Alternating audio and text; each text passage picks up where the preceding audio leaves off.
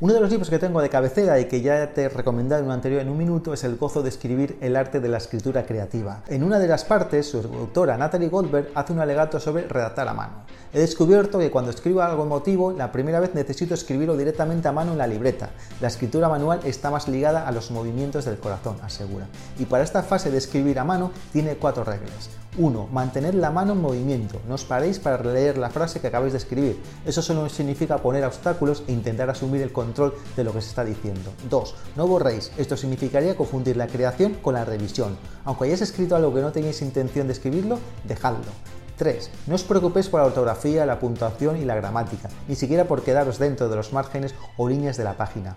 4. Perded el control. No penséis, no os dejéis encatusar por la lógica, apuntad a la yugular. Si al escribir sale algo que os da miedo o os hace sentir vulnerables, tambulliros dentro. Seguro que está cargado de energía. Natalie Goldberg también asegura que los primeros pensamientos tienen una energía increíble. Son la forma mediante la cual la mente alumbra algo con un repentino relámpago de luz. Luego el sensor interno que todos tenemos se apresura casi siempre a reprimirlos y es así como vivimos en el mundo de los segundos y terceros pensamientos, pensamientos acerca de pensamientos. Dejemos que los primeros pensamientos sean los que nos guíen. Hasta el próximo en un minuto.